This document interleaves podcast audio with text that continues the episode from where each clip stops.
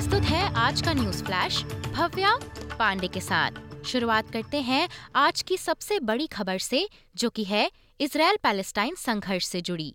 Israel और Hamas के बीच एक अस्थायी युद्ध विराम यानी कि टेम्पररी सीज फायर आज दोपहर चार बजे, यानी इसराइल और गाजा में शुक्रवार सुबह सात बजे से लागू होगा। इसराइल का कहना है कि ये संघर्ष विराम तय किए गए शुरुआती चार दिनों के बाद भी जारी रह सकता है, बशर्ते हमास प्रतिदिन कम से कम दस बंधकों को मुक्त कर दे।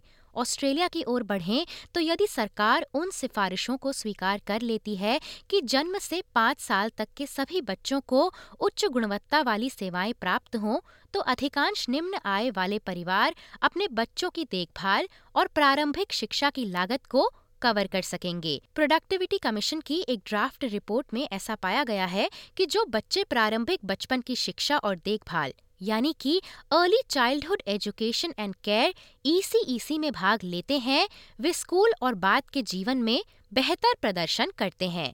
Minister for indigenous Australians Linda Burney का कहना है कि जनमत संग्रह के बाद क्लोजिंग द गैप की पहली बैठक हार के बाद उम्मीद की किरण पर ध्यान केंद्रित करेगी।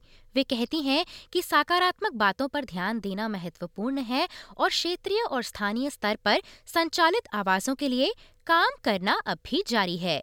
वहीं बात करें महानगरीय पर्थ की तो पर्थ में कम से कम 10 घरों तक फैली अनियंत्रित बुश फायर फ़िलहाल आंशिक रूप से कम हो गई है। अधिकारियों ने चेतावनी दी है कि तेज हवाओं और उच्च तापमान का मतलब है कि अर्ध ग्रामीण संपत्तियों को नष्ट करने और अन्य घरों को खतरे में डालने के बाद कर्मचारियों को आग पर काबू पाने में कई दिन लग सकते हैं। अब आते हैं वेस्टर्न ऑस्ट्रेलिया पर। वेस्टर्न ऑस्ट्रेलिया में अधिवक्ताओं का कहना है कि राज्य में एक सप्ताह में चार महिलाओं की मौत के बाद घरेलू हिंसा में एक रॉयल कमीशन की तत्काल आवश्यकता है।